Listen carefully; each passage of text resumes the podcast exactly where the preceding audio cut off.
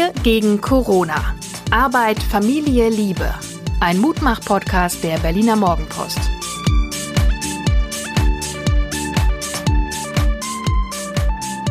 Und herzlich willkommen zum Gute Laune Podcast, zum Mutmach Podcast Wir gegen Corona. Mein Name ist Hajo Schumacher und die zweite Fachkraft im Dienste der Berliner Morgenpost sitzt mir gegenüber. Suse Schumacher ist hier, Betreuerin von Hajo Schumacher. Es wird nicht aus der Pflegekasse Psychologin, Coachin, Mutter, Gefährtin und vor allen Dingen Mensch. Du wirst immer mehr, Schatz. Deine, deine letzten 24 Stunden waren natürlich beglückend, weil ich überwiegend an deiner Seite war, aber was ist noch passiert? Das Beglückende war gestern, äh, habe ich an meinen Balkon weiter bepflanzt gemacht und getan und habe dabei die Schalen einer Haselnuss gefunden und Eicheln gefunden.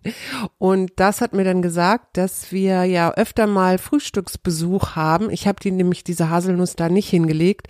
Das heißt, das Eichhörnchen hat die mitgebracht und ähm, die Eicheln stammen vom Eichel her. Also die, ich finde das sehr interessant, wer alles bei uns auf dem Balkon frühstückt. Das hat mich total gefreut. Da muss ich mal kurz eine Fachfrage stellen, weil du die Viecher besser im Griff, also im Blick hast als ich. Ähm, sind die da zum Frühstücken nur? Weil ich habe den Eindruck, dass zum Beispiel das Eichhörnchen da, da auch Sachen vergräbt und versteckt und manchmal sitzt die Krähe da und pickt genau da, wo das Eichhörnchen vorher was versteckt hat. Also klauen die sich ihr Frühstück auch gegenseitig? Ich glaube schon, ja. Ein also bisschen das wie du. ich das Wo habe ich dir denn mal Frühstück geklaut? Eigentlich bei jedem. Ach so, immer. Mhm. Okay, ähm, nee, also die Eichhörnchen verbuddeln tatsächlich äh, ihr Frühstück genauso wie der Eichel her. Und ja, die Krähe ist sehr schlau. Die Krähe hat irgendwann mal rausbekommen, ich meine, ab und zu gestehe ich ja auch, ich, ich fütter das Eichhörnchen ja auch ein bisschen. Und die Krähe hat irgendwann mitgekriegt, dass es da Erdnüsse gibt. Aber der Eichelherr auch. Also irgendwer kommt immer nimmt sich dann das, was fürs Eichhörnchen eigentlich gedacht ist.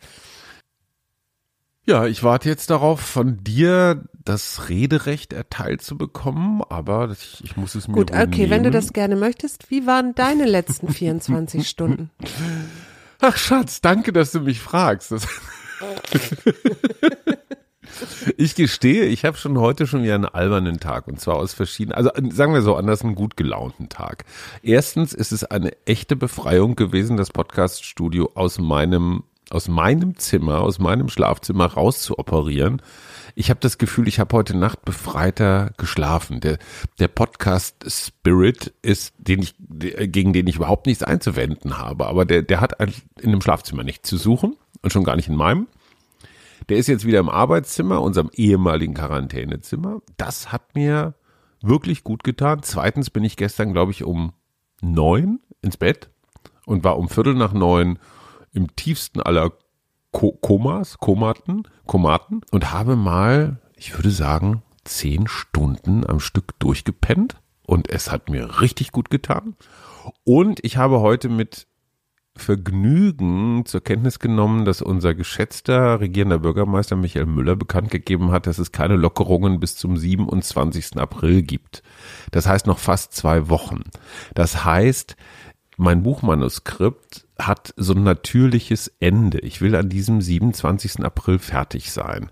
Weißt du, das, das passt so wahnsinnig gut zu meinem Denken in so Blöcken oder Zeiteinheiten. Und das ist, ich sag mal, eine machbare Zeitspanne. Es ist auch eine ambitionierte Zeitspanne. Und es zwingt mich einfach zu einer inneren Ordnung. Und dieser Schlendrian, ach, wir haben Ausnahmezustand und es ist eh alles wurscht, vor dem muss ich mich selber in Sicherheit bringen.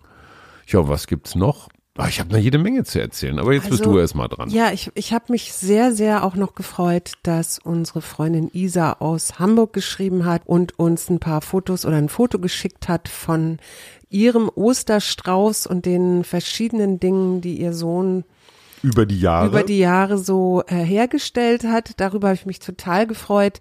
Und dann äh, haben wir ja eine sehr treue ähm, Hörerin, Susanne Borchert, die ähm, schrieb uns oder hat uns ein Lied geschenkt von Kate Bush. Das habe ich heute Morgen voller Vergnügen gehört und möchte nur Danke sagen.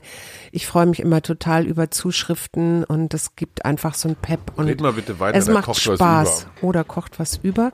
Ansonsten fällt mir jetzt gerade nichts ein und ich warte jetzt einfach mal. Ähm, zu Kate Bush wollte ich noch sagen, dass, also das Lied heißt Sunset. Das ist wirklich ein tolles Lied, kann man sich gut anhören. Ich habe dabei dann Jeremiah auch hat Sunrise. ich habe dann noch auch einen Tipp, nämlich für Anna, die mir neulich sagte, dass sie Jonathan Jeremiah so toll fand, den Tipp.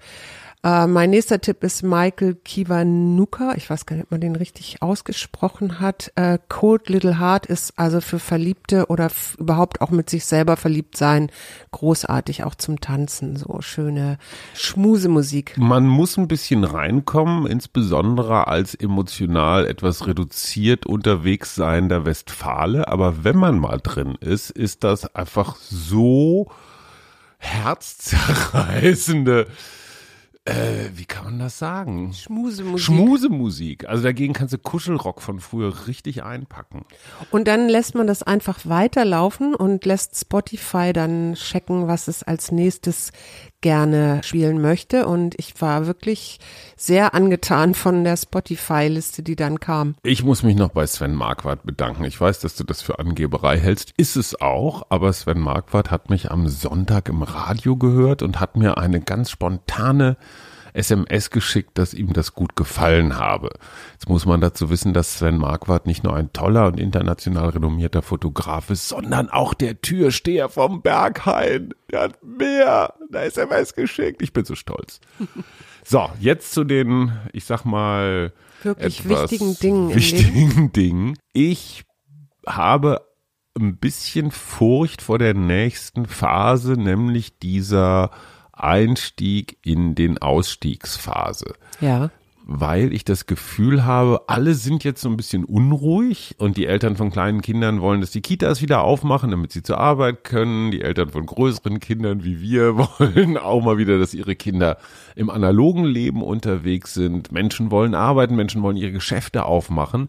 Das kann nicht alles gleichzeitig passieren. Das wird in irgendwelchen Stufen passieren und diese Stufen werden ungerecht sein. Einzelhandel A darf aufmachen, Einzelhandel B noch nicht. Kind A darf zur Schule, Kind B darf noch nicht. Wie kriege ich es für mich, liebe Psychologin, gebacken, dass diese Ungerechtigkeiten, Ungleichzeitigkeiten, dieses Gefühl, bäh, die dürfen, ich darf nicht, soll ich das einfach wegatmen? Das ist ja durchaus ein sehr typisches Gefühl, das man äh, häufiger auch mal sieht in Deutschland. Mir fällt dazu nur ein, das, was wir jetzt die ganze Zeit schon üben, nämlich Akzeptanz. Akzeptieren, weil es wird widersprüchliche ähm, Absolut. Dinge geben, Entscheidungen geben, die man vielleicht nicht gleich nachvollziehen kann. Äh, Es gibt vielleicht auch das Gefühl, ey, der wird bevorzugt oder so. Ich würde sagen, wir haben hier eine wirklich besondere Situation, die keiner vorher so schon mal erlebt hat. Und dementsprechend sollten wir auch so tolerant sein und sagen, okay, vielleicht ist diese Entscheidung jetzt heute nicht die richtige gewesen.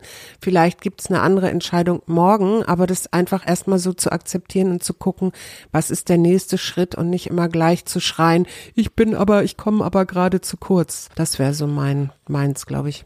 Äh, Von einer weisen Frau habe ich mal gelernt, Perspektivwechsel. Ich weiß nicht, ob das passt, aber wenn es mir gelingt, mich für jemand anders zu freuen, also ich habe den Schuhladen und neben mir ist der Buchladen und daneben ist die Reinigung und daneben ist der, keine Ahnung was, Blumenladen und nur zwei dürfen aufmachen und die anderen beiden nicht.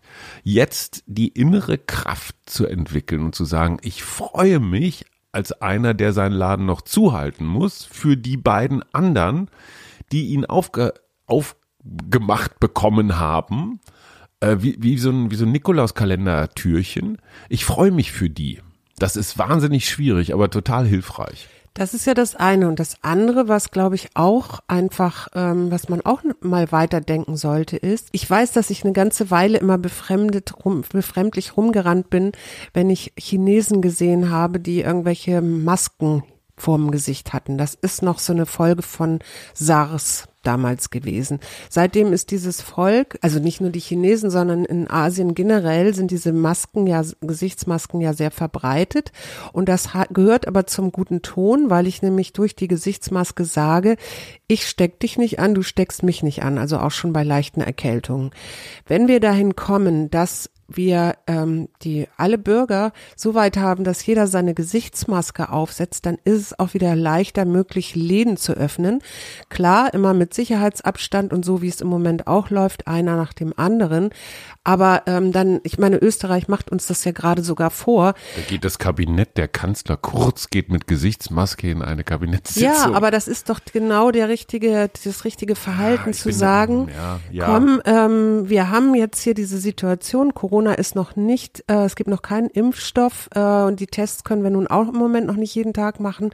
Also, äh, um so wieder so ein bisschen zurück ins öffentliche Leben zu kommen äh, oder in die Normalität, tragen wir alle Gesichtsmasken. Aber so weit sind wir hier eben eigentlich noch nicht. Ich stelle nur fest, es werden mehr und das freut mich dann. Ich muss immer an Loriot denken, an Viktor Dorn oder wie Sie mit bürgerlichem Haarnamen heißen, Viktor Dornberger. Setzen Sie doch mal die Maske ab. Weißt du noch? Wie was? Maske.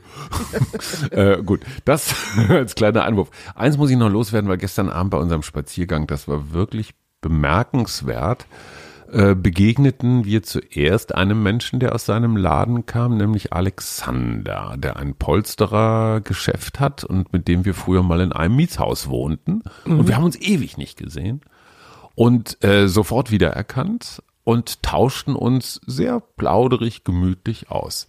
Wir kamen vielleicht 200 Meter weiter, maximal, oder? Ja. guckten in eine Galerie, sahen ein so ganz interessantes Bild, Bahnhof Friedrichstraße oder sowas. Und auf einmal kam da wieder einer aus seinem Laden raus, nämlich der Galerist Klaus Mertens, der großen Wert darauf legt, dass er ein Mertens mit Ä ist und nicht mit E. Die Galerie Taube war das. Die Galerie. Taube, genau, ein, ein, ein klassisches, klassisches Geschäft hier in Berlin, auch immer viel mit den Meisterklassen der HDK zugange und sowas. Und dann drückt uns also die, der liebe Herr Mertens zum Abschied vier Prospekte seiner letzten Ausstellung in die Hand. Und Nummer 251 hat er tatsächlich eine Ausstellung von Edwin Dickmann. Dickman, muss man Dickman, dazu sagen. Edwin kennen wir über Katja und Thilo, die wir hier sehr, sehr herzlich grüßen, weil der Edwin bei ihnen im Haus wohnt. Ein Nachbar ist. Ein Nachbar, der, ich sag mal, inzwischen auch in einem Alter ist, wo er ein bisschen Betreuung braucht. Und Edwin ist so ein echter Vogel. Der Ein sitzt Ire, ne? in allen möglichen Cafés, hat immer Tweet an, egal zu welcher Jahreszeit, wie sich das für einen Iren gehört, sitzt in allen möglichen Cafés hier in, ja, in Schöneberg, Wilmersdorf, Tiergarten, äh, wo auch immer und macht so kleine Zeichnungen. Und das Süße an Edwin ist, er ist klassisch ähm, altersgeil. Also so wie ich mir mich auch vorstelle. Und das kompensiert er, ich weiß gar nicht, wie das körperlich so aussieht, aber er kompensiert es mit, so kleinen erotischen Zeichnungen. Und ich habe mal irgendwann welche gekauft. Er hat so eine, so eine Zigarrenkiste, wo er ganz viele von diesen kleinen Zeichnungen drin hat. Und ich habe einen echten Dickman. Und dann habe ich gesehen, hey, der hatte hier eine Ausstellung in der legendären Galerie Taube. Deswegen müssen wir bei Galerie Taube nochmal vorbeigehen und Klaus Mertens sagen, dass wir den Künstler kennen. Ich war Ja. so gerührt. Ja, das war wirklich, das war wirklich Und wir haben wie besonders gestern. Zehn und wir Minuten haben richtig lange gestanden? auf der Straße gestanden und geredet. über ne? also die Comedian. Harmonists, über einen geheimen Bunker am Hohenzollern-Damm, von dem niemand weiß. Was auch noch? Ja, wir haben ganz viel erfahren und das war, das war so das Großartige daran, Die weil das ja eben auch, einer der Comedian Harmonists. also danke hieß Corona, sage ich mal. Berti, und dann dachten wir, guck mal an, wir ziehen die Kommunikation an. Und dann gingen wir an so einem Haus vorbei und da ging auf einmal die Gegensprechanlage an, als ob wir geklingelt hätten. Wir haben aber nicht geklingelt. Und das zeigte einfach, wir waren gestern in einem magisch kommunikativen Zustand. So, Schatz, nach Das dieser. Bombengeschichte musst du jetzt nachlegen.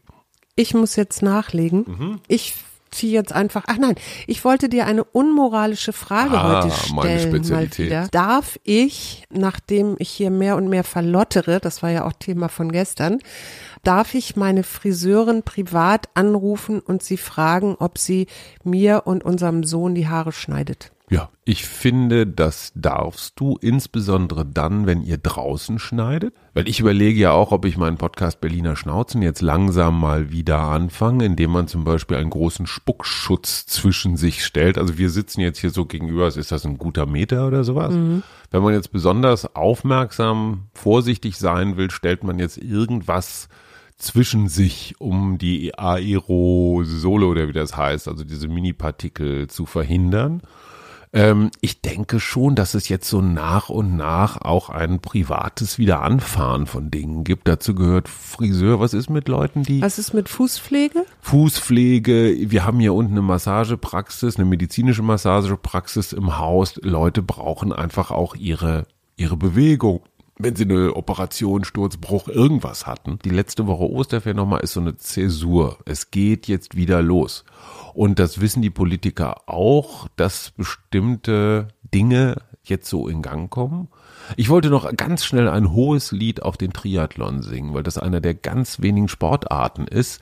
Ähm, was heißt der ganz wenigen, stimmt nicht. Aber es ist eine Sportart, die du wirklich komplett draußen üben kannst. Du mhm. kannst laufen, du kannst aufs Rennrad, du steckst niemanden an, du bist absolut in Dauerquarantäne und selbst wenn du alleine im See schwimmst, ich weiß nicht, ob man naja, du darfst nicht so dicht hinter anderen Radfahrern herfahren, oder? Das stimmt. Beim Triathlon gilt drei Meter breit und zehn Meter Abstand. Musst du dir so eine Box hinter jedem Radfahrer denken. Drei breit, zehn lang. In der darfst du nicht Windschatten fahren. Wenn da Windschatten ist, dann ist da letztendlich auch Spuckansteckwahrscheinlichkeit. Und das kann ja der Schweiß sein, das kann irgendwas sein, was da von einem runtertropft. Äh, nur egal, ob Schwimmen, Laufen, Radfahren, kann man alles draußen machen. Inzwischen sind die Seen auch, zumindest für Neopren, wieder warm genug. Und ich habe großen Respekt vor meinem alten Superidol Jan Frodeno, der hat ja über Ostern einen Ironman zu Hause gemacht, gegen Stromanlage geschwommen. Ja, das musst du erstmal haben. Auf Rollenrad gefahren und dann auf dem Laufband gelaufen. Ich wäre für jede einzelne Trainingseinheit, wäre ich, hätte ich eine Woche gebraucht und hätte hinterher vor allem drei Wochen Sanatorium gebraucht. Das rockt der mal eben so runter in acht Stunden. Der Typ ist ein Tier und trotzdem noch intelligent. Das ist extrem schwierig. Ausdauersport und Intelligenz sehr schwierig. Ja, ist ja. es das? Ja, du musst schon echt hirntot sein. Hm. Ich kenne das doch vom Marathon. Du, du lebst nur in diesem Zeittunnel-Tempo-Leben. Total was für Bekloppte. Ich fand ja so interessant, dass es noch eine ganze Reihe Sportler gab, die ihn dann unterstützt haben, auch während dieser, ich weiß nicht, wie viele Stunden er da unterwegs war. Und irgendein Tour de France Radfahrer ist mit ihm dann auch noch zeitgleich genau. Fabian gefahren. Cancellara, der ist, genau. war ein richtig guter bei der Tour de France, Schweizer, glaube ich. Das war, glaube ich, einer derjenigen, von denen man immer vermutete, dass er ein E-Bike fährt.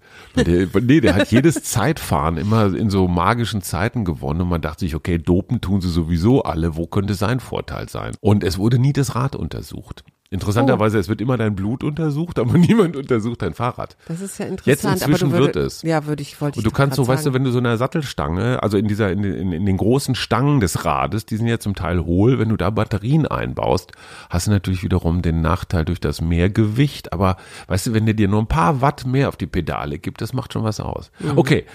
Gut, aber dann Fatis sind es, Träume. Ja keine also unmoralische Frage. Natürlich dürfen wir die Dienstleister unserer Herzen zu uns bitten, schon deswegen, weil dann endlich wieder die Zahlungskraft in Gang kommt. Los, Schatz, so. zieh eine Karte. Wir wollen wissen, was. Gut, ich ziehe die heute. Unter welchem Stern unser Leben die nächsten ja. 24 Stunden steht. Oh, und Ausgeglichenheit. Oha.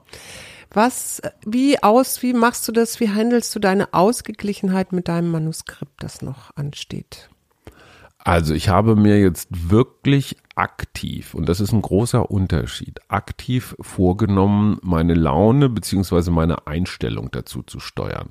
Wenn ich morgens aufstehe, darf auf gar keinen Fall mein erster Gedanke sein, ach du Scheiße, ich muss schon wieder ans Manuskript, sondern der Gedanke muss sein, juhu, ich kann den nächsten Schritt zur Vervollkommnung machen. So, und ich habe mich entgegen des Rats einer großen weisen Frau, nämlich habe Gefühle, aber sei nicht deine Gefühle, war ich ganz schön meine Gefühle bislang. Ich habe mich immer sehr in dieses in dieses Leidensnarrativ, so ach, jetzt muss ich schon wieder, ich armes Schwein. Und das ist so ein Opfergestus. Und wenn ich aus dem Opfergestus raus in den Machergestus komme, juhu, ich habe was geschafft heute, ich bin stolz und jetzt geht's weiter und nicht so, ach du Scheiße, ich habe ja immer noch nicht, bin ja immer noch nicht so weit, wie ich wollte, dann gehe ich da anders ran. Und ich glaube auch, dass der Sound des Buches dann besser wird. Mhm. Gerade jetzt im zweiten oder dritten Durchgang. Und ich habe mich damit abgefunden, dass es nochmal Arbeit ist. Ich habe mich damit abgefunden, dass ich in meinem ersten Durchgang nicht wirklich gut war oder nicht so gut, wie ich dachte oder hoffte. Und du, Ausgeglichenheit? Naja, solange es keine, also diese, diese Pflichterfüllung ist, sondern wie gesagt, jeden Tag wieder mit Neugier rangehen und zu gucken, wie ist der nächste Schritt und was kann ich jetzt anders tun oder wenn ich neugierig mich an etwas ranbegebe, immer in diesem Gefühl, ich bin jetzt der Forscher, der nochmal neu in dieses Manuskript reinspringt, Ja, genau. das vielleicht auch noch. Und, und zweiter Trick übrigens, die Portionen kleiner. Wirklich die Portionen kleiner, so dass ich hinterher das Gefühl habe, ach, ich hätte noch eine halbe Stunde gekonnt, wie bei einem guten Essen, aber ich bin jetzt eigentlich fertig. Das ist ein total erfüllendes Gefühl, anstatt wie früher immer zu große Portionen und dann zu sagen, boah, scheiße, ich habe es nicht geschafft. Ja, genau. Zur Ausgeglichenheit fällt mir noch ein, Arbeit ist das eine und du weißt, ich äh, mache ja jetzt sehr viel auch Online-Coaching inzwischen. Das andere, zur, was zur Ausgeglichenheit für mich dazu gehört, ist aber eben auch äh, etwas für mich selber zu tun und das sind ja immer Spaziergänge. Und heute war ich tatsächlich schon anderthalb Stunden draußen im Mhm. Volkspark und ich bin jetzt ganz froh, wieder drin zu sein. Hab das Gefühl, ich bin total ähm, frisch durch durchwindet, weil es ja noch relativ kalt ist, aber kann mich jetzt auch wieder gut auf meine Arbeit konzentrieren, weil ich das Gefühl habe, ich habe schon was für mich getan. Also, Ich würde dich bitten, das ist super, dass du heute schon unterwegs warst zu Fuß. Ich habe in meinem kleinen Kabuff gesessen. Würdest du mich heute Abend mit dem Rad begleiten? Dann kann ich nämlich ein bisschen laufen. ja, klar, mache ich Oh, das. wie schön. Sehr schön. Und jetzt lese ich mal, was Das das, Buch, Buch, das sagt. Buch. Aber da ist es, das ist auch alles klar. Ich glaube, das passt auch zur Ausgeglichenheit. Bleibe in deiner Mitte. Finde den Ort des Gleichgewichts und des friedlichen Zusammenseins inmitten von Veränderung. Das passt ja jetzt auch schön wieder in diese Zeit. Ja. Hast du noch was? Äh, ja, eine Band mit U oder ein Lied mit U. Nein, wir sind doch bei T, oder nicht? Q-R-S-T. Waren wir nicht gestern bei T-Rex mit Mark Bolan? Stimmt. Ich hatte U, nämlich, mir fiel noch. Tina Turner ein. Ja, ganze Okay, Ina vergiss Örner. es. So, U. Maren Urner. Uriah Heep. Uriah Heep ist mir auch eingefallen. U2. U2 und Urin ist eine Punkband aus Goslar. Elbu, nee, der ist ja. Nein, Ul. wegen Uhu dachte ich gerade, ne? Gibt es nicht ein Uhu? Nee, es gibt kein Uhu. Ulrich Roski, leider Ulrich schon verstorben, ein unfassbar lustiger Sänger aus den 80er Jahren, der auch so mit Instaburg und Co. und Der ja auch deine, verrückten- deine Kindheit sehr. extrem. Mein Bruder hat den rauf und runter hat, ne? gehört.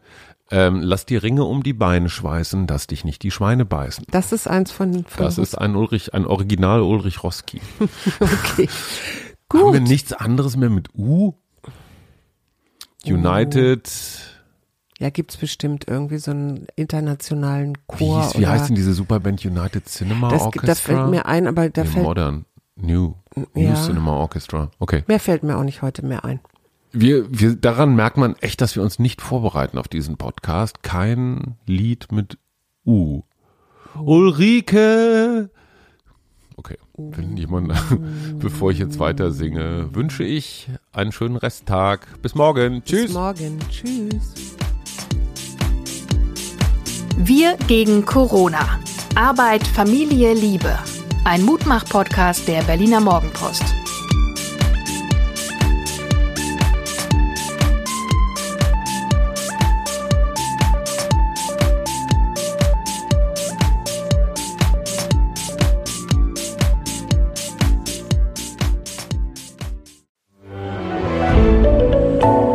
Podcast von Funke.